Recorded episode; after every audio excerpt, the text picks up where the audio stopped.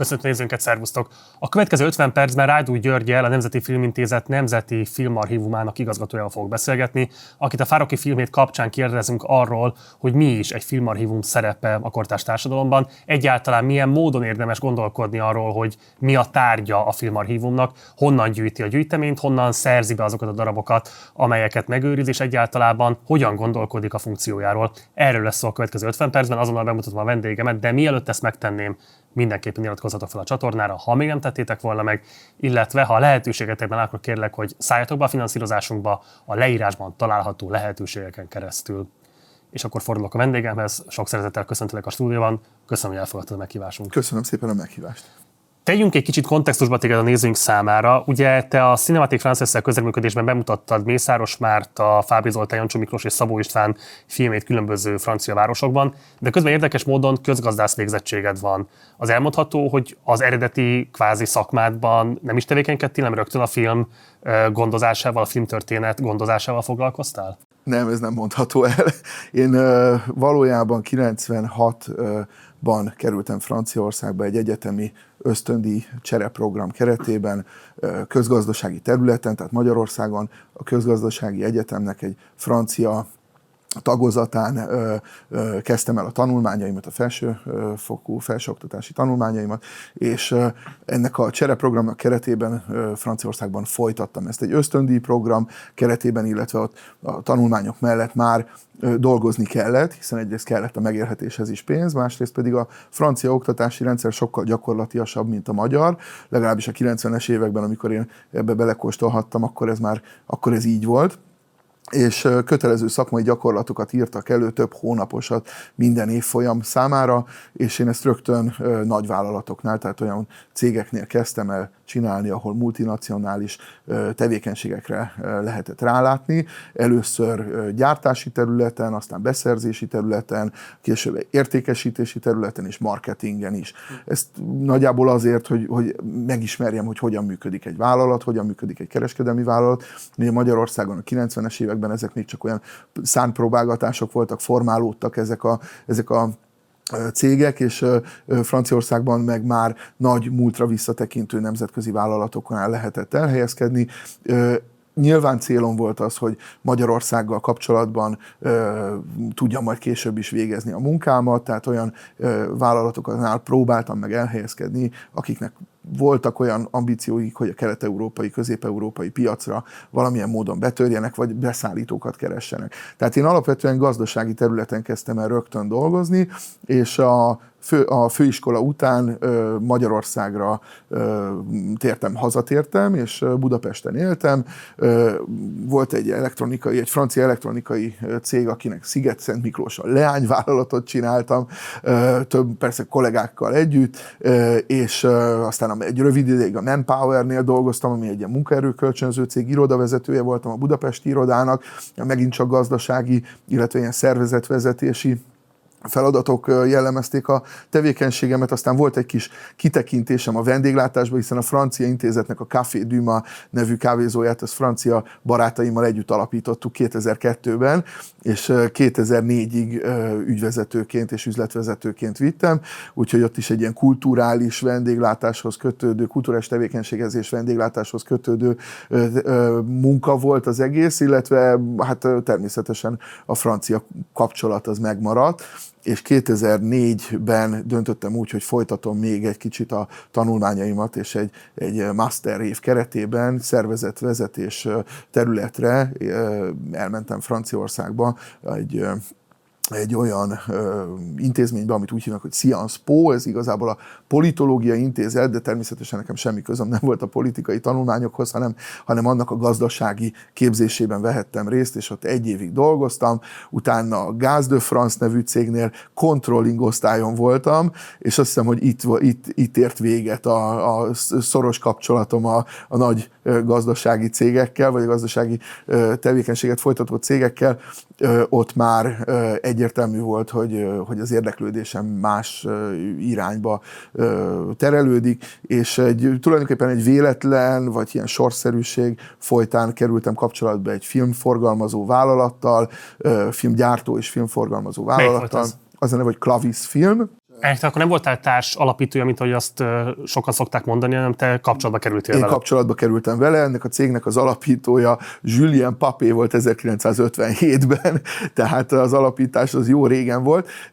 A cégnek az akkori vezetője Simon Sándor, ő egy magyar úriember volt, aki 1980 körül hagyta el Magyarországot, ő a Halász Péteréknél volt a lakásszínházban színész, és, és tulajdonképpen ő még 80-ig magyar, maradt Magyarországon, de aztán utána ő is távozott, és ő vezette ezt a vállalatot, de én ezt nem tudtam, tehát hogy a, tulajdonképpen azért csatlakoztam, a, a, vagy azért vettem fel a kapcsolatot a vállalattal, mert kerestek franciául és magyarul beszélő munkatársakat, a magyar ö, filmek ö, forgalmazásához.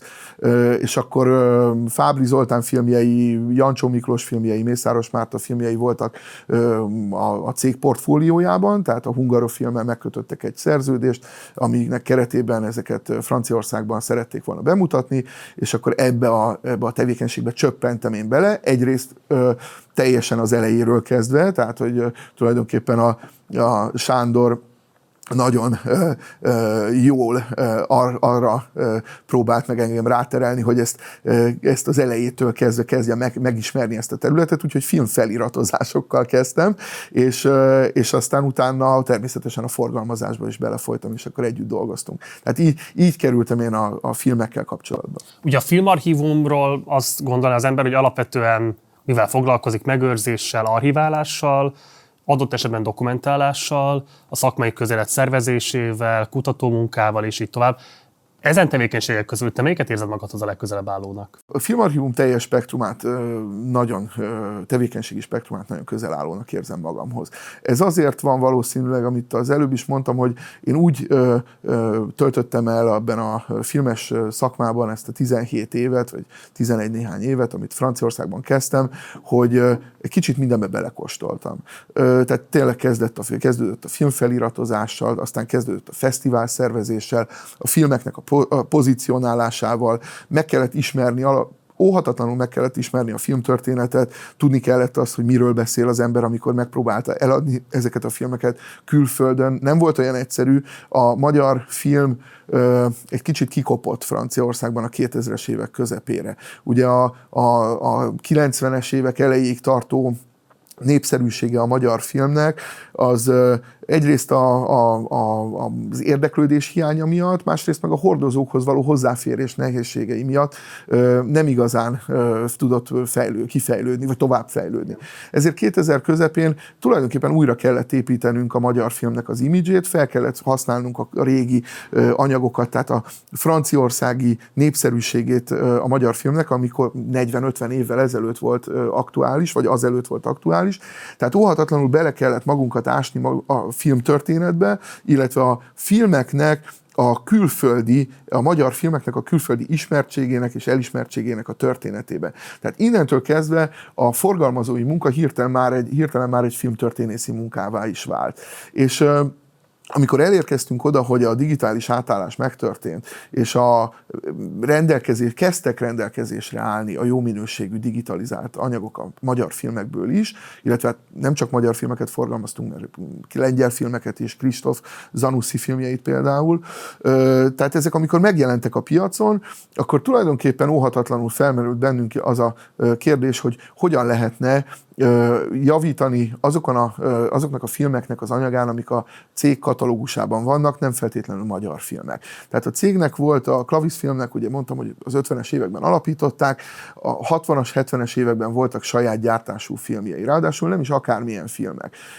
A, a Armand Gattinak a Bekerítve című filmje volt az első nagy sikere a Klavis filmnek, ez 61-ben Kámban került bemutatásra, aztán Mannheimben, Moszkvában nagy díjat nyert, ez volt az első olyan olyan játékfilm, ami a koncentrációs táborok világáról szólt. Armand Gatti rendezte, Robert Juliár volt a, a rendezője, ugye Rossellini-nek a híres operatőre, tehát ott megvoltak azok az alapok, amikre lehetett hivatkozni, és ezt egy ilyen, egy ilyen fákjaként vinni a film katalógusában, egy húzó címként. És, de hát nagyon rossz állapotban voltak az eredeti kellékek, úgyhogy a restaurálás szükségszerű volt. És ekkor kezdtem belekóstolni abba, hogy mit is jelent a filmrestaurálás. És az Ekler laboratóriummal dolgoztunk együtt Párizsban a film rendbehozásán, és a francia film központ támogatását élveztük ehhez. Na most ez meg, megengedte azt, hogy ennek a projektnek a menedzsmentje, vagy menedzselése, megengedte azt, hogy bepillantást nyerjek abba, hogy hogy hogyan működik egy film restaurálása. Ennek a filmnek, ami egy történelmi, egy filmtörténeti alapmű, ennek hogyan történik majd később a pozícionálása, hogyan lehet visszavezetni egy 60-50-60 éves filmet a, a köztudatba, és elérhetővé tenni, és ugyanakkor azt is megengedte, hogy megnézem azt, hogy hogyan működik egy restaurálási folyamatnak a finanszírozása Európában. Tehát, hogy hogyan áll össze az az állami támogatási rendszer, ami lehetővé teszi azt, hogy eljussunk oda, hogy egy film restaurálásra kerüljön. Ugye Franciaországban nem ugyanaz a helyzet ilyen szempontból, mint Magyarországon, hiszen Magyarországon az államosítás miatt a 90-es, évig, 90-es évek elejéig gyártott filmek állami tulajdonban készültek, vagy állami megrendelésre készültek, állami tulajdonú filmstúdiókban. Tehát a film előállító. Ezeket jogokat... részben azért privatizálták a tulajdonjogokat is a 90-es éveket követően. Így van, és aztán utána 2004-ben pedig visszaállamosították, hiszen a, a privatizált stúdiók... Mindent sikerült? Nem, ö, nem teljesen mindent, de a nagy részét igen. Tudtam, csak a társulás stúdió anyagai nincsenek benne a Nemzeti Filmvagyonban. Az is kérdezem erről, mert hogy ugye elérkezünk nagyjából a jelenkorhoz. Um, Szeretném, hogy beszélgetünk kicsit erről az egész felújítási kérdésről, mert hogy te nyilatkoztál több interjúban is, például az Eko TV-ben mondtad azt, hogy a régi filmek eladhatóságát megkönnyíti, ha a digitális felújítás tökéletes képi világot kölcsönöz a filmnek. Ugyanakkor nem jelente ez veszélyt arra nézve, hogy a filmnek az eredeti esztétikai értéke az ilyen szempontból elfedésre kerül a digitális felújítás által?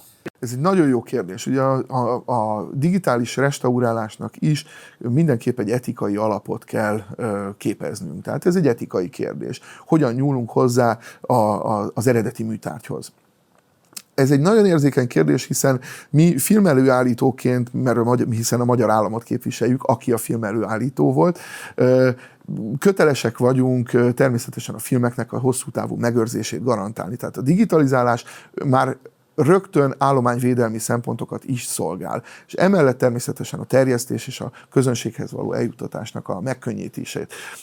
Ma elképzelhetetlen digitális formátumok nélkül terjeszteni filmeket, hiszen Miért? Sa, hát sajnos a, a filmszínházak száma, amik, akik analóg technológiával vetítenek, tehát filmszalagot vetítenek, azok nagyon megcsappantak. Alig van egy-két. Na erről beszélünk, szerintem ez nagyon fontos kérdés, és a nézők számára egy kicsit átéletébbé tegyük. Tehát ugye nyilvánvalóan mondjuk a képző képzőművészet nagy műtárgyait, festményeit alapvetően papíralapon, másolatokon keresztül ismerjük meg, de hát nem véletlenül vannak képtárak a világban, legalábbis Európában vagy az euróatlanti világban, azért, hogy oda el lehessen menni és eredetiben megnézni, hiszen nyilvánvaló nem kell különösebben magyarázni, mi a különbség egy másolat, illetve az eredeti alkotás között. Ilyen szempontból nem valami hasonló lenne egyébként a filmarchívumoknak is a feladata, hogy a digitalizációs trenddel szembe menve akár adott esetben ellentartsanak ennek, és segítsék azt, hogy az analóg kópiákon keresztül is meg lehessen ismerni azokat a filmeket, amiket így álmodtak meg az alkotói 10-20-30-40, tök mindegy hány évtizeddel ezelőtt. Az archívumok általában a világban és a Magyar, Magyarországon is a Nemzeti Filmarchívum igyekszik ellátni ezt a feladatát. Azért azt látni kell, hogy ez nem könnyű. Tehát a, a film... Bocsáss a... meg, egy gyors kérdés. Igen? Van olyan megye Magyarországon, amelyben konkrétan jelenleg nincs ma olyan filmszínház, amiben lehetne analógan vetíteni? Egészen biztos, hogy a legtöbb megyében nincs. Budapesten kívül szerintem nagyon nehezen találunk olyan filmszínházat ma Magyarországon, ahol 35 mm-ről tudnak vetíteni. Vagy lehet, hogy van gépük, de lehet, hogy már nincs gépészük aki, ez, aki ért a, a géphez. Természetesen vannak ilyen mozik, tehát tudjuk, hogy például Debrecenben, vagy Szegeden vannak olyan filmszínházak, akik még őrzik ezt a, ezt a technológiát, de nagyon-nagyon-nagyon ritkán vetítenek, nyilván költségvetési okok miatt is. De mondom, egyszerűen már mozigépés sem nagyon van az országban, aki ért a, a 35 mm-eseknek a kezeléséhez. Tehát nálunk az archívumban dolgozik két-három munkatárs, aki rendszeresen vetít egyébként 35-ös, elsősorban diákoknak, tehát diákvetítéseket tartunk az archívumban, de amikor partner filmszínházakkal vetítünk, akkor gondban vagyunk már Budapesten is, hogy hol találunk olyan mozit, aki hajlandó 35 mm-t vetíteni. Például kénytelenek vagyunk sokszor a, harmi, a francia intézetben vetíteni, mert ott a gépész és, és a technológia is megvan, és a hajlandóság is arra, hogy, hogy, hogy analógot vetítsenek. Tehát ez egy, ez, ez, ez, ez egy komoly ö, probléma. Ez a digitális átállás ugye elindult valamikor a moziknak a bezárásával egyébként. Tehát a, magyarországi, a mai magyarországi helyzet, ez egy 30 éves folyamatnak az eredménye. A 90-es években 3300 mozi volt Magyarországon, ma 300 terem van, ebből 180 körülbelül, ö, hogy hívják, ö, ö, pláza mozi, vagy multiplex, bocsánat, ez nem jutott eszembe a, szó, tehát multiplex, tehát nagyon kevés olyan filmszínház van, van Magyarországon, aki, aki mondjuk magyar és európai, film, európai filmeket szíve, vetít, tehát ez a, ez a profilja, tehát mondjuk művészmozi kategóriába, vagy arthouse mozi kategóriába sorolt filmszínházak, a több, többnyire ugye kereskedelmi multiplexekről van szó, és hát ezekkel kell együtt élnünk, vagy együtt dolgoznunk, akik remek munkát végeznek természetesen, de még egyszer mondom, a 35 mm-es kópiák vetítése, szállítása, mind komoly fizikai és anyagi problémát jelent a, a mozitermeknek is, és a forgalmazóknak is. Ez teljesen világos, de akkor szerintem ez egy kiemelt állami feladat kellene, hogy legyen. Megmondom, hogy mire gondolok ez én. Is. Szerintem jelenleg zajlik egy olyan típusú folyamat, hogy itt gyakorlatilag a látásmódunkat gyarmatosítják. Hat év alatt a Netflix olyan szinten vált meghatározóvá abban, hogy hogyan olvassuk a filmet, hogy milyen típusú filmkészítés irányába mozdul el a világ filmgyártása, hogy a nemzeti filmgyártások hogyan próbálnak betagozódni egy olyan rendszerbe, aminek nagyon rigid esztétikai kódjai vannak, és mivel felszámolódnak azok a sajátosságok, amire itt a te e, karriered is igazából épült, és amire a teljes magyar filmtörténet épült, tehát hogy itt egy nagyon súlyos folyamat zajlik jelenleg, amiben nyilvánvalóan nagyon kérdéses az, hogy mekkora erővel lehet egyáltalán ellentartani, de mondjuk, hogyha már vannak állami eszközök, akkor nyilvánvalóan én azt feltételezném, hogy az lenne a feladat, hogy ezeket a nemzeti sajátosságokat adott esetben meg lehessen védeni, hiszen nemzeti filmarchívumot ti nevetek is. Hogyan látod ezt a kérdést? Ez nagyjából az alapkérdés a film felfedezése óta. Közösségi élmény, vagy ö, egyéni, ö, izolált élmény. Ugye ez volt a különbség Edison és a Lumière között. Edison egy kukucskálós mozit hozott létre, egy ember tudta élvezni a filmeket, a Lumierek pedig a közösségi élményt teremtették meg a film ö, nagyvászonra vagy falra való vetítésével. Tehát egy filoz, rögtön egy filozófiai különbséggel indult már a filmtörténet, és 121 néhány évvel később ugyanide térünk vissza. Izoláció, közösségi élmény. A mozi a közösségi élményt szolgálja. De az miért kell a digitalizáció? Az azért kell a digitalizáció, mert a digitalizáció, digitális átállás uh, tulajdonképpen végbe ment. Tehát ezt a folyamatot már nem nagyon tudja visszafordítani senki. Uh, szükségszerű is bizonyos szempontból, hiszen az analóg kópiáknak a, a mentése volt az elsődleges feladat, amire a, ami, aminek az érdekében a digitalizációt a szolgálatba állította mindenki, minden, a világ minden archívuma. De akkor bocsáss meg, két kérdést engedj meg, ugye, vagy pontosan a két kortársad vagy szaktársadnak az idézetét hadd hozzam ide. Ugye ti alapvetően 4K-ba digitalizáltok, és alapvetően azt mondtad, hogy ez az, ami leginkább képes arra, hogy megmentse a, a, a filmvagyon. De most például Ma, ezzel azért eléggé kritikus szerint az osztrák filmmúzeumnak az alapítója Peter Kubelka, vagy a Bolonyai Ritrovátó Fesztivál egykori igazgatója, legendás Peter von Bach, akik kifejezetten úgy hivatkoztak erre, hogy ez egy digitális térfoglalás, a mozinak egy komercializációja, sőt Kubelka kifejezetten azt mondta, hogy genocidium, iparágok és tőkések háborúja a digitális térfoglalás.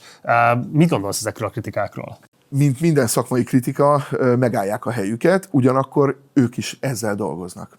Tehát az, az a tény, hogy a bolonyai fesztivál, fesztivált fenntartó filmarchívum, a Cineteca di Bologna létrehozta a digitális archívumát, az Imaginary Trovátát, amivel, ami, amivel rengeteg olasz és nem olasz filmet digitalizál és digitálisan restaurál.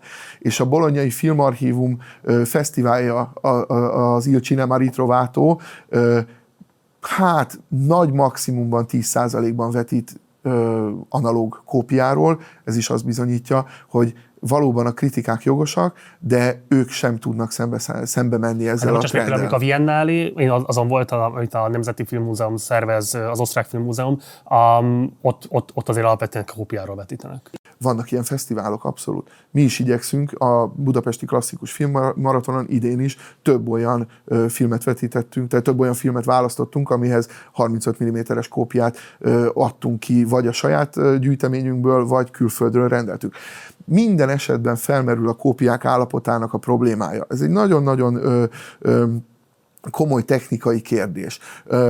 A Budapesti Klasszikus Filmmaratonon idén három olyan filmet kaptunk az osztrákoktól, amit ö, ö, nem tartottunk vetítésre alkalmasnak. És ez azt is mutatja, mert a kópia állapota olyan volt. Tehát nem szerettük volna azt, hogyha a vetítőben szakad el a film, vagy ö, károsodik az anyag. De bocsáss meg, ez egy, ez egy tárolási kérdés alapvetően, nem? nem. Vagy egy, vagy egy archívumi kérdés? Igen, de itt összefügg a kettő. Ugye az archívumoknak a munkájáról beszélünk, tehát egy olyan, te is egy olyan fesztivált említesz, ami nem egy kereskedelmi filmfesztivál, hanem egy archív filmfesztivál. Tehát alapvetően retrospektív vetítésekről van szó, és a, az archívumok, tehát a közgyűjteményeknek a, gyűjte, a, a gyűjteményi elemeit veszik ki, és programozzák be egy fesztivál keretében. Az amerikaiaknál nitrofilmet, nitrofilmet is vetítenek, tehát vannak olyan fesztiválok, ahol megteremtik azokat a biztonsági feltételeket, hogy akár nitrofilmeket is tudjanak vetíteni. Ezek költséges dolgok minden oldalról, tehát be kell szerezni ezeket az anyagokat, ezeknek a szállítása is nagyon veszélyes, tehát amikor mondjuk Európából kell a tengeren túlra átvinni nitroanyagot, nagyon speciális körülményekkel, nagyon költséges módon lehet csak szállítani. Tehát ezek olyan különleges kulturális események, amikről te beszélsz, ami... Ami, ami megéri a közpénz rááldozást ami szerintem. megéri, a, hát jó, hát most Amerikában valószínűleg nem közpénzből csinálják Sajnálatos módon, De mi is Európában is igyekszünk ezeket az eseményeket rendszeressé tenni, és ezeket az élményeket megteremteni, természetesen a filmarchívum, mint közpénzt felhasználó intézmény erre, erre is fordítja a közpénzt. Még egyszer mondom, nálunk van egy nagyon-nagyon-nagyon jelentős közép-európai szem, méretekben jelentős gyűjtemény, ez a magyar filmtörténet fennmaradt filmjeiből áll, és a, és akkor kanyarodjunk vissza a tárolási kérdésre, mert szóba hoztad, és itt van mindennek az alapja. Tehát tulajdonképpen a filmarchívum gyűjteményében lévő több százezer filmtekercsnek a tárolási körülményei, azok valójában az utolsó egy-két évtizedben lettek olyanok, ami nagyjából megfelel a hosszú távú megérzésnek. A 2017 óta végbe ment technikai fejlesztés, ez még egy kicsit most még stabilabbá tette páratartalom, hőmérséklet szempontjából, tehát valószínűleg most még egy kicsit hosszabbítottuk az élettartamat. De a filmgyártás Magyarországon, filmkészítés 1901-ben indult. Az, a filmtörténet első 80, tehát mondjuk a filmtörténet első 60 éve körülbelül úgy telt el Európa szerte, hogy nem volt filmmegőrzési stratégia, nem voltak archívumok. Magyarországon 1957-ben alapították meg a filmarchívumot, addig a, a különböző filmgyáraknak a raktáraiban tárolták a filmeket, természetesen mindenféle légkezelés nélkül. Tehát télen hideg volt, nyáron meleg volt, és ennek megfelelően, meg hát aztán ne beszéljünk még a, a különböző más eseményekről, történelmi eseményekről, vagy a film. Világos, mindezt egybevetve is azt lehet hogy a celluloid időtállónak bizonyul, mint a DCP. Megfelelő körülmények között a celluloid a legidőtállóbb hordozó, amit eddig, amit eddig ismerünk. És ezt ki Egyrészt, kell jelenteni. Másrészt meg ugye azt is ki lehet jelenteni, hogy a DCP ugye hát fizikailag egyszerűen mást és kevesebbet is tárol információ mennyiségben, mint a kémiai úton információt tároló celluloid. Pontosan. Ezért nekünk ö, kötelességünk minél hosszabb időre elmenteni az eredeti analóg hordozókat. Legyen az kameranegatív, legyen az reproduktív anyag, tehát dub negatív vagy dub pozitív, és a forgalmi kópiákat is. Tehát a filmarchívum gyűjteményében rengeteg forgalmi, forgalmi kópiát tárolunk, pontosan azért, hogy egyrészt a referenciaanyagok meglegyenek, amikor például digitalizálunk egy filmet, hiszen ezekből tudjuk meg, megállapítani az eredeti alkotói szándékot, hogy hogyan nézett ki a premier időpontjában a film, és, és ehhez próbáljuk beállítani a digitális kópiát is. Tehát amikor segítséget hívunk, az, az eredeti operatőr segítségét, vagy ha már nincs köztünk az eredeti operatőr, akkor valami olyan munkatársát, aki ismerte az ő munkáját, ahhoz, hogy, hogy a digitálisan restaurált filmeket befényeljük szakszóval, tehát ez amikor a végleges szín és fény viszonyokat beállítsuk, akkor mindig olyan szakemberrel dolgozunk, aki a lehető legjobb garancia arra, hogy ne kerüljünk messze attól az eredeti alkotói szándéktól, ami a bemutatás pillanatában volt. A DCP kópiával kapcsolatban csak ez egy fontos iparági értesű, és szeretném, hogyha cáfolnád, hogy megerősítenéd, hogy elviekben 7 évente teljes egészében cserélni kell a hard drive-ot. Most te egy olyan területre próbálsz ö, átevezni, és én megyek veled ebbe az irányba, ö, ami, a, ami a, a digitális vagy az analóg megőrzés közötti ö, hogy mondjam, ilyen dilemmát jelent, amit, amivel mindannyian, akik archívumban dolgozunk, foglalkozunk napi szinten. Ezt hogy mondjam, az analóg technológia mellett elkötelezett... Én csak kíváncsi vagyok arra, hogy ez igaz vagy sem szerintem. Én, én, én, természetesen igaz. Tehát 7 évente a hard drive-ot cserélni kell. De ez még csak a, a jéghegy csúcsa, hiszen a lementett anyagoknak a hordozói is, ugye ezek az úgynevezett LTO kazetták, vagy LTO szalagok, amikre mentünk, hiszen a digitális anyagot megpróbáljuk szalagra menteni, mert az mégiscsak ö, valamilyen ö, szempontból időtálló, vagy biztosabbnak tűnő ö, mentés, mint a, a, mint a digitális anyag egy szerveren, az digitális adat egy szerveren. Tehát a digitális adatnak a, a megbízhatósága ö, nem bizonyított hosszú távon. Tehát nincsen annyi ö, idő még, ami nem telt el annyi idő, amiből tudjuk, hogy hogyan ö, visel viselkedik a digitális adat valóban hosszú távon. A celluloidról tudjuk. Magyarországra hoztuk tavaly a Lumière tekercsek 125 évvel ezelőtt Budapesten forgatott eredeti kamera negatívjait, és tökéletes állapotban voltak. Digitalizáltuk őket, bemutatásra fognak kerülni most a restaurált verzióba, természetesen hát online is elérhető. és archívumi gondosság kérdés ez alapvetően. Abszolút Ami nyilván erőteljesen anyagi kérdés is. Ez erőteljesen anyagi kérdés. De, de a magyar államnak ez prioritása kellene, hogy legyen. De ez prioritása is. politika esetén. Ez abszolút prioritás. Akkor hadd kérdezzek valamiről, mert ez jóval a te időd előtt volt, de egy nagyon fontos botránya szerintem a filmarchívumnak, amiről igazából nem volt szó az utóbbi egy évtizedben. Volt egy cikk a Népszavában, illetve később Magyar Fuzsona megírta a Magyar Hírlapban, miszerint a Gyüreiver a igazgatósága alatt hát infernális állapotok uralkodtak igazából a filmarchívumban, ezrével sem esültek meg a különböző filmszalagok. Ugye itt volt egy munkatárs Geri Banna, aki mindezt feltárta. Tegyük hozzá egyébként a korrektségében, hogy öt később egyébként elmarasztalta a bíróság, hogy ott a munkahogyi perben is, és talán a rágalmazási perben Igen. is. Tehát végül egyébként a Magyar Bíróság azt állapította meg, hogy amit ő állít, az nem igaz.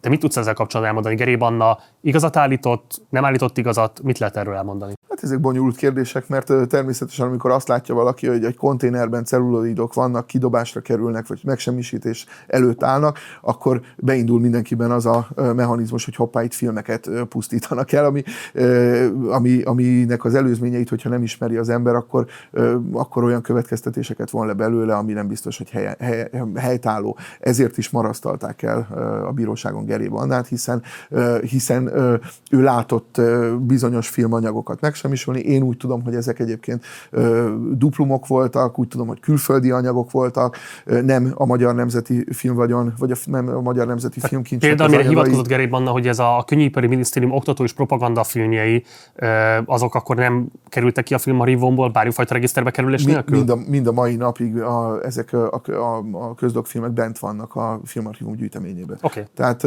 tehát én, azt én, én nem érzek itt hiátust. Én, én a hiátust a Magyar Nemzeti filmvagyon vagy filmkincs tekintetében sokkal korábbról érzek. Tehát a 45 előtti időszakból. Ugye a, a 45 előtti időszakból a magyar filmek fele nincs meg. A néma filmes korszakból 93 százalék hiányzik, 7 százalék van meg. Tehát nekünk a nemzetközi filmes hungarika kutatásunk, amit tavaly indítottunk, az azt, a, azt célozza, hogy a nagyvilágban kallódó filmkópiákat megpróbáljuk felkutatni, hiszen a filmexport a filmgyártás kezdete óta létezett, tehát a magyar filmek felbukkantak a világ különböző országaiban, Amerikától Japánig, Tehát megvan az esély arra, és egyébként megvannak az eredményei is ennek a kutatásnak, hiszen azóta több filmet is megtaláltunk. Sőt, azt kell, hogy mondjam, hogy ez mindig is így működött, hiszen amikor 1957-ben a filmarchívumot létrehozták, akkor összesen 12 néma film került be a gyűjteménybe. Ma már közel 60 néma film van a, a gyűjteményben, tehát azért azóta külföldről előkerültek olyan néma filmes kópiák, többnyire szerencsére nitrocelluloid hordozón, ami, amik ö, ma már a Nemzeti Filmkincsnek a részese, részei tudnak lenni. Tehát, ö, tehát itt, érzem, itt érzek egy nagyon komoly megőrzésbeli problémát. Azóta én azt gondolom, hogy a, tehát 45 óta ö, a filmtörténet anyagaival szerintem a film, filmarchívum el tud számolni. Ö, vannak kivételek, szocialista vagy kommunista években például az Erkel című filmnek az eredeti negatívját kölcsönadta a baráti Romániának Magyarország, vagyis a filmarchívum, nem, nincsenek feljegyzések, hogy milyen oknál fogva, na az például nem került soha haza Magyarországra. Tehát, tehát itt van egy-két eset, van egy-két olyan eset, amikor mondjuk talán felelőtlenül járta el az akkori archívum vezetés, de én ezekre nem akarok nagyon kitérni, mert nem tudom, a körülmények nem tisztázottak, nincsenek megfelelő információk erről. Még a gyűjtemény logikáról hadd kérdezzek egy kicsit, mennyire tudtok rá, tehát mit gondoltok az amatőrfilmek, vagy a kanonikus szempontból alárendelt gyerekfilmek és egyéb filmtöredékek kutatásáról, archiválásáról, mennyire van lehetőségetek ilyesmivel is foglalkozni? Abszolút van lehetőségünk, és csináljuk is, tehát a dokument dokumentumfilmek, animációs filmek, rövidfilmek ugyanúgy a, a, a fókuszban vannak, ma, hogy mondjam, tömeges digitalizálásban írjuk be folyamatosan a filmhíradó anyagokat. Egyébként a filmhíradók online.hu-n 1913-tól 1992-ig már elérhetőek a filmhíradók. Ugye a 10-es évek filmhíradói is meglehetősen hiányosak, de a 17-es, 18-as évben például, bocsánat, a 18-as, 19-es évben például nagyon jól feldolgozott filmhíradó anyagok vannak digitálisan restaurálva, a kivágatokat is bedigitalizáltuk, ezek is megtekinthetők a Filmarchívum weboldalán, nagyon komoly kutatási anyag kerül hozzá, tehát abszolút fókuszban vannak. A dokumentumfilmes területen ugyanúgy azt gondolom, hogy mivel ezek nem csak a filmtörténet részei, hanem a saját történelmi és mondjuk úgy kulturális dokumentumaink, hiszen ebből ismerjük meg a saját történelmünket. Ezek nagyon fontos szerepet kell, hogy kapjanak a digitalizációban és a közétételben, és a továbbmentésben is. Tehát ezekkel foglalkozunk. A Balázs Béla stúdiófilmjei szintén részes, részei a, a digitális, digitalizációs programnak. Még a, amire kitérnék, amit, amire utaltál, az animációs filmek. Az animációs filmek és a gyerekfilmek nincsenek alá, alárendelve a játékfilmeknek, mellé rendelt módon ezekkel is foglalkozunk. Ez egy technológiai adottság, hogy kevesebb animációs filmet tudunk egy évben restaurálni, hiszen komplikáltabb az animációs filmnek a restaurálása, képi szempontból elsősorban, és ezért időigényesebb és munkaigényesebb. Mit lehet kezdeni azzal a botrányjal, és ez nem a te idődre datálódik, de kíváncsi vagyok a véleményedre, hogy bár évtizedekig létezett, jelenleg igazából nincs egy állandó filmmúzeumunk. Tehát ugye az örökmozgó az létezett, számomra nagyon fontos volt egyébként kamaszkoromtól kezdődően, rengeteg filmet láttam ott. Jelenleg ilyesmi nincs, tehát nincs egy olyan intézménye jelenleg ennek a városnak, ami állandóan és gondolkozva arról, hogy milyen típusú e, filmeket bemutatva lehet a filmtörténeti műveltséget, vagy egyáltalán a filmtörténeti érdekességeket bemutatni, akár éppen a kortás filmekre reflektálva, akár kortás folyamatokra reflektálva, akár bármilyen módon szervezni, hát igazából így a látásmódnak a gazdagítását ebben a városban. Ugye van ez az Ózdi történet, amit megpróbáltak fölhúzni a Nemzeti Filmtörténeti Élménypark, amire a 2011-es számok szerint csak abban az évben egy milliárd forint ment el. Felteszem, hogy ez nem tudja helyettesíteni az állandó filmmúzeum hiányát.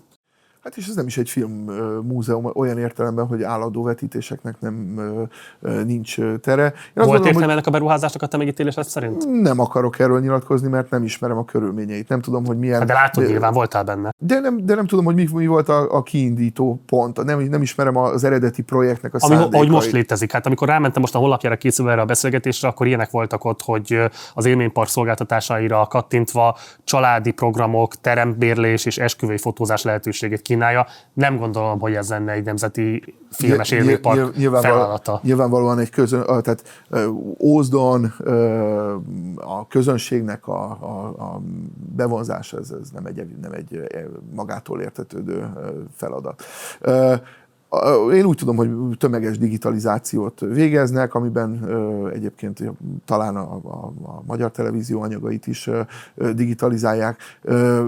Remélem, hogy egy ilyen szempontból egy hasznos munka folyik. Nem ismerem a tevékenységüket. Mikor ez Budapesten Filmmúzeum? No, hát ez egy nagyon érdekes kérdés. Egyébként az Örökmozgó előtt volt filmmúzeum, ugye a filmmúzeum mozi, ami szintén az archívum fenntartásában volt. Én azt gondolom, hogy már azt nem, azt nem szabadott volna bezárni. Tehát amikor... Az Örökmozgót? Nem az Örökmozgót, hanem a filmmúzeumot.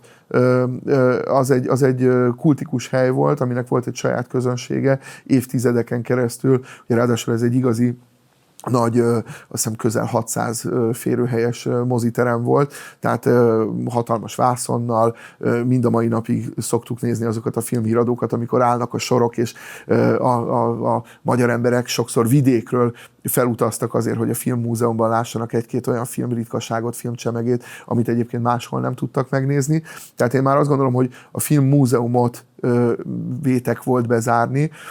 Az örökmozgó nem, természetesen egy fontos hely volt, a filmmúzeumhoz képest szerintem egy, egy csak töredékében tudta hozni ezt ennek a, a küldetésnek a, a, a feladatát. Vagy Később elfogadom, de jelenleg semmi nincs. Jelenleg a semminél több van, de valóban nincs filmmúzeum vagy cinematek. Mi, a, mi tervezzük, hogy Budapesten legyen filmmúzeum és cinematek. A, a szakmai anyagot el is készítettük, tehát a Nemzeti Filmintézet tervei között szerepel egy ilyen létrehozása. Természetesen most a gazdasági viszonyok nem a megfelelőek arra, hogy ez azonnali projekt legyen, de, de Nyilván nem kérek arra, hogy kritizált de... a főnökségedet, de hát azért látva azt, hogy a filmintézet mekkora volumenben képes támogatni egy-egy filmprojektet, és most nem akarok beszélni ezeknek az esztétikai, vélt vagy valós értékéről, csak arról beszélek, hogy nem úgy tűnik, mintha a filmintézetnek financiális gondjai lennének. Egy filmmúzeum vagy egy cinematek beruházás, ami, ami tényleg európai mértékben vagy léptékben megfelel mondjuk a párizsi, vagy, vagy az amsterdami, vagy, vagy más városokban lévő ö, cinemateknek ö, azért a, ennek a beruházási igényei tényleg jelentősek. Ö, ez, Számításotok szerint mennyiből lehetne megcsinálni? Ez, ez, hát ez nyilván több milliárdos beruházás, tehát most ezt nem, nem De 10 milliárd pontosan, fölött, 10 milliárd alatt? 10 milliárd fölötti beruházás, tehát biztos vagyok benne. Tehát, hogy ez, ez egy, Oké, de addig is, hogyha erre nincsen pénz. Addig, Összedni azt az 5-6 vetítőgépet. Nem, nem, nem, nem, nem. nem feles, Szerezni egy tárolóhelyiséget. Én azt gondolom, hogy nem így kell tehát egyrészt a filmarchívumnak a, a jelenlegi épülete, amit felújítottunk 17 óta, az abban van egy olyan vetítő, amit tudunk használni arra, hogy az oktatási célnak megfeleljen. Másrészt pedig szerintem nagyon fontos az, hogy a budapesti független filmszínházakkal együtt tudjunk dolgozni. Független vagy állami filmszínházakkal. Tehát ugyanígy, ugyanúgy gondolok az Uránia szerepére is ebben, vagy akár a Budapest film szerepére, vagy pedig az országos mozihálózatok. De akkor mondok valami más, bocsáss meg. Tehát azért Magyarország picit, ha... egy filmes nagyhatalom abban a szempontból, hogy a szerviz funkcióiban elképesztő mennyiségű filmes produkciót szolgál ki. Ugye azt is lehet tudni a különböző felmérések alapján, hogy 100 milliárdos nagyságrendben támogatja a magyar állam ezeknek a produkcióknak a létrejöttét a filmfinanszírozási támogatáson keresztül. Nem lehetne ebből csak egy dedikált költségvetési keretet rendelni annak, hogy a Magyar Nemzeti Filmvagyon, illetve a világfilm vagyonát be lehessen mutatni Magyarországon fővárosában adekvát körülmények között? De ez, ez, ez célja a Nemzeti Filmintézetnek, erre sor fog kerülni erre a beruházásra.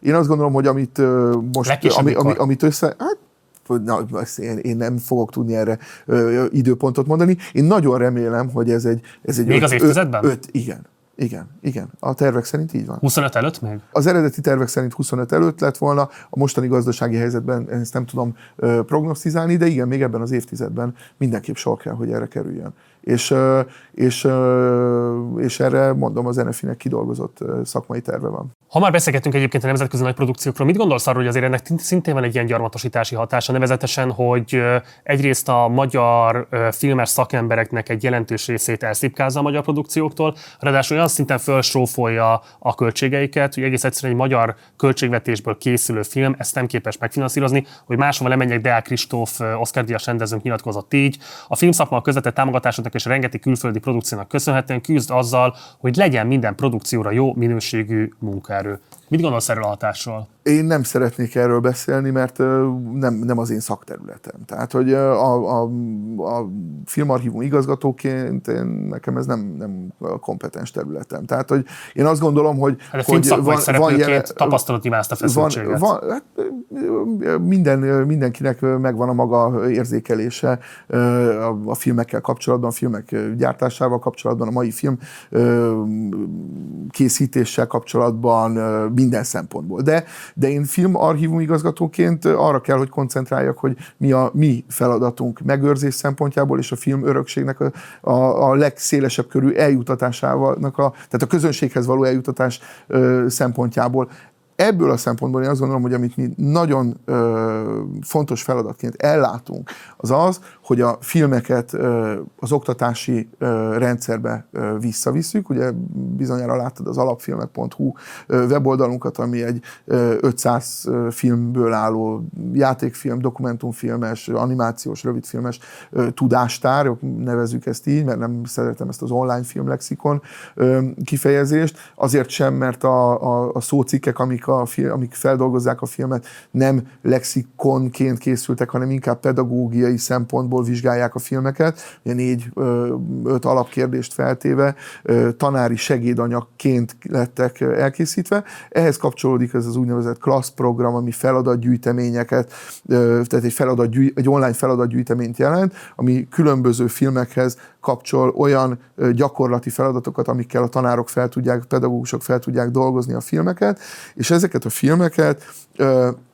az oktatási rendszerbe úgy juttatjuk el, hogy a kormányzati informatikai fejlesztési ügynökségnek a felhő, kormányzati felhőjén keresztül biztosítjuk az iskolákban való megtekintés lehetőségét teljes hozban, tehát feltesszük, tehát elérhetővé tesszük online az iskolai környezetben a filmeket, ezeket az úgynevezett EduID-val tudják elérni pedagógusok és diákok egyaránt ingyenesen, uh-huh. és szeretnénk, hogyha a jövő évtől meg tudnánk teremteni az alapjait annak a programnak, hogy ne csak az iskolán belüli vetítés és foglalkozás valósuljon meg, hanem a pedagógusok elvihessék a gyermekeket mozikba, filmszínházakba, művelődési házakba, könyvtárakba, ami éppen a környezetükben lehetőség van arra, hogy, hogy a filmeket nagyvásznon nézzék meg, közösségi élményként, és utána feldolgozzák. Tehát én azt gondolom, hogy ez, ez a mi feladatunk például annak érdekében, hogy a jövő közönségét neveljük, hogy azt elérjük, amiről az elején te is beszéltél,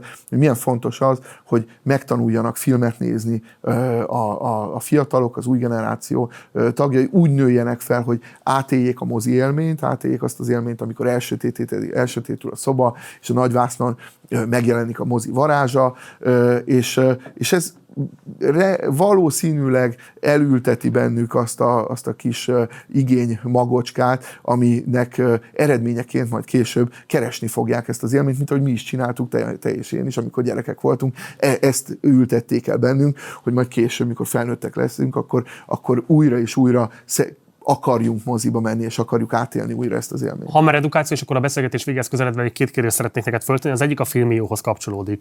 Ugye nyilván értve a logikát mögötte, ez nyilván arról szól, hogy demokratizálni valamilyen szinten a hozzáférést a nemzeti filmvagyonhoz, a filmtörténeti értékeinkhez. Ha elfogadjuk ezt az előfeltevést, akkor viszont felvetődik az a kérdés, hogy egy közintézmény által működtetett platform miért fizetős? a fizetősség kérdése ugye mindig felmerül a világon, világ minden pontján minden filmnek van. Tudomásom szerint a lengyel kiadás ennek az ingyenesen hozzáférhető.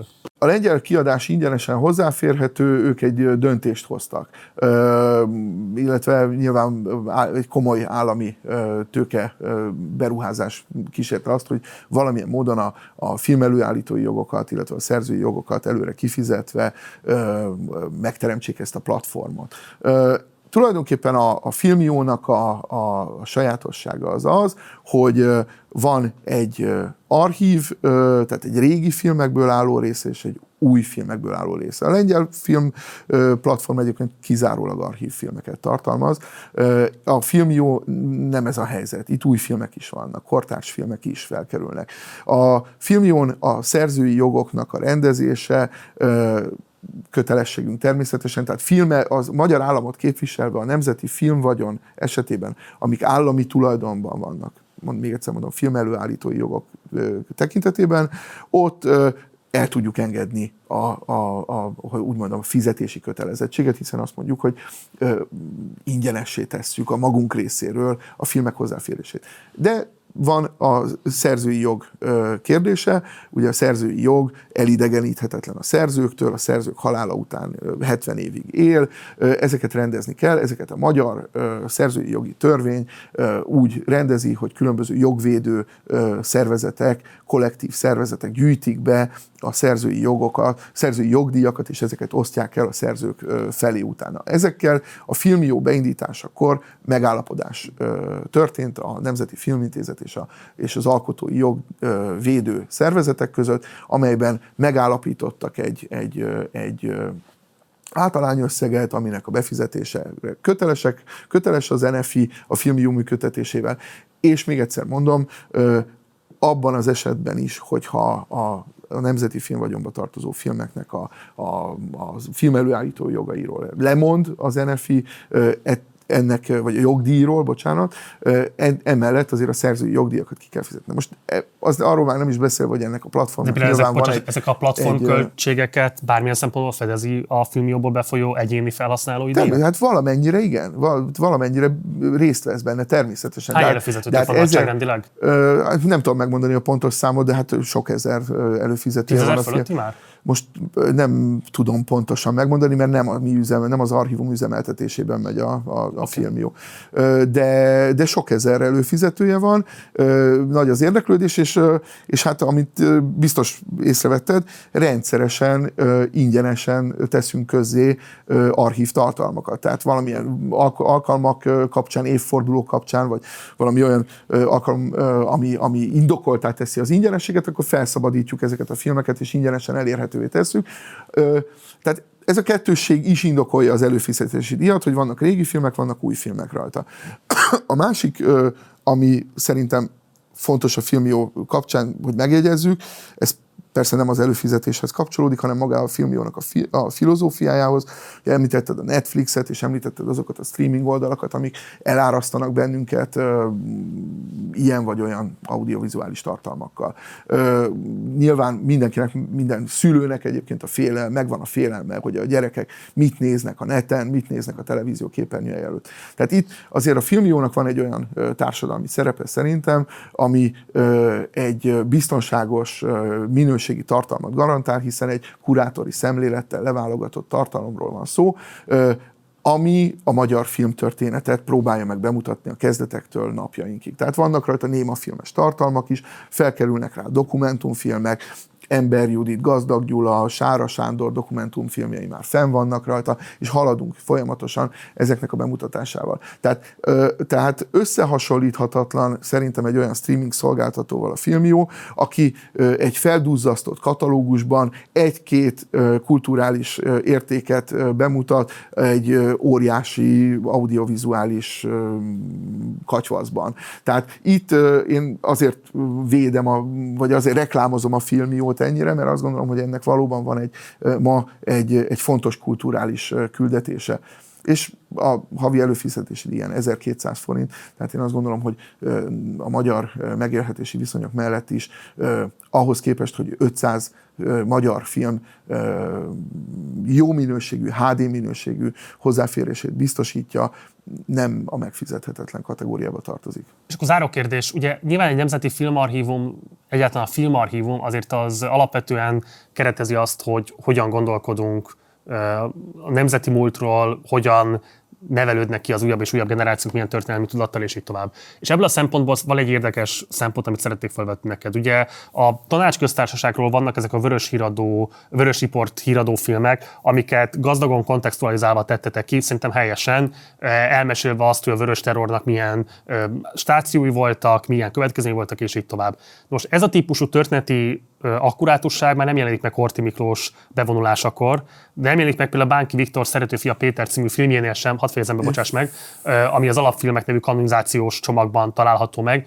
És nem kerül sorra annak a ténynek a hirdetése, hogy Bánki Viktor maga egyébként mennyire vérbő antiszemita volt. Vagy például mondhatnám azt is, hogy a Jancsó száz keretezésében sem került sor említésre az, hogy, hogy hát Jancsó egy meggyőződéses szocialista rendező volt, és hogy milyen viszonya volt ezzel a politikai világnézettel. Éppen ezért szeretnélek kérdezni arról, hogy mit gondolsz arról a kritikáról, azt veti föl, hogy a magyar filmtörténet ilyetén történő kezelésével maga a filmarchívum is hozzájárul a jobboldali politikai, kulturpolitikai törekvésekhez.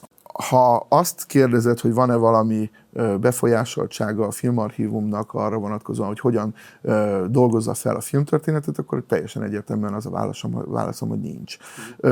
Itt inkább előre haladottságról lehet beszélni, tehát mi úgy dolgozzuk fel a filmtörténetet, ahogy az volt, ahogy az, a, a, tehát tényszerűen. Az, a, az általad említett Vörös Report sorozat, ami egyébként nem ott kezdődik, hiszen az azt megelőző őszi rózsás forradalomról is van már ugye, az est, tehát ez, az, ez valójában nem a Vörös Report feldolgozása az, ami, ami a, a, hogy mondjam, a, a fókuszunkba került, hanem az est napilapnak a filmhíradó gyártása került, hogy mondjam, kutatói Én a kontextualizálásról beszéltem. Szerintem, szerintem a kontextualizálás az teljesen objektív volt, teljesen... Egy, Ott igen, de, de a horti bevonulásnál. De a horti bevonulás pillanata, tehát a magyar, az, a, a, ennek a korszaknak az utolsó filmhíradója szerintem ott teljes mértékben tényszerű volt a, a filmhíradó feldolgozottsága. Utána nem lehetett folytatni, hiszen 24-ig nem volt filmhíradó. Tehát ott megállt a filmhíradó gyártás. Tehát mi nem ö, mehetünk ö, egy történelmi ö, vizsgálatba, anélkül, Nem történelmi vizsgálatról beszélek, ikonográfiairól, tehát az, hogy a fehér lónak mi a funkciója vizuálisan és egyébként politikailag, az alapvetően egy filmtörténeti kérdés, nem pedig feltétlenül politika történeti. Én azt gondolom, hogy nem ez volt a feladatunk.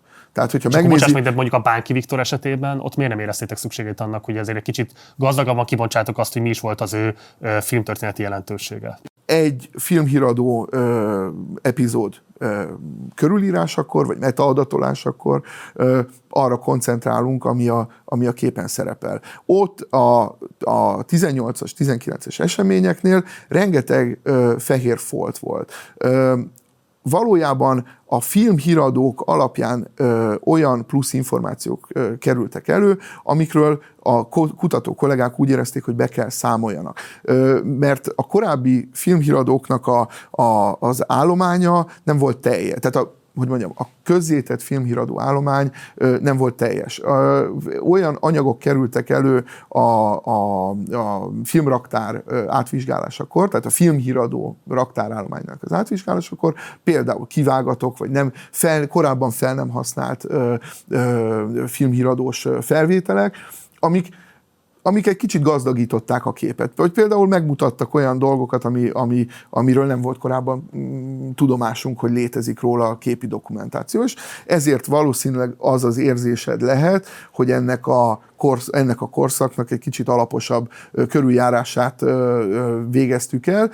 Eldöntendő kérdés, ami, bocsáss meg. De, a Bánfi Viktor kapcsán. Igen?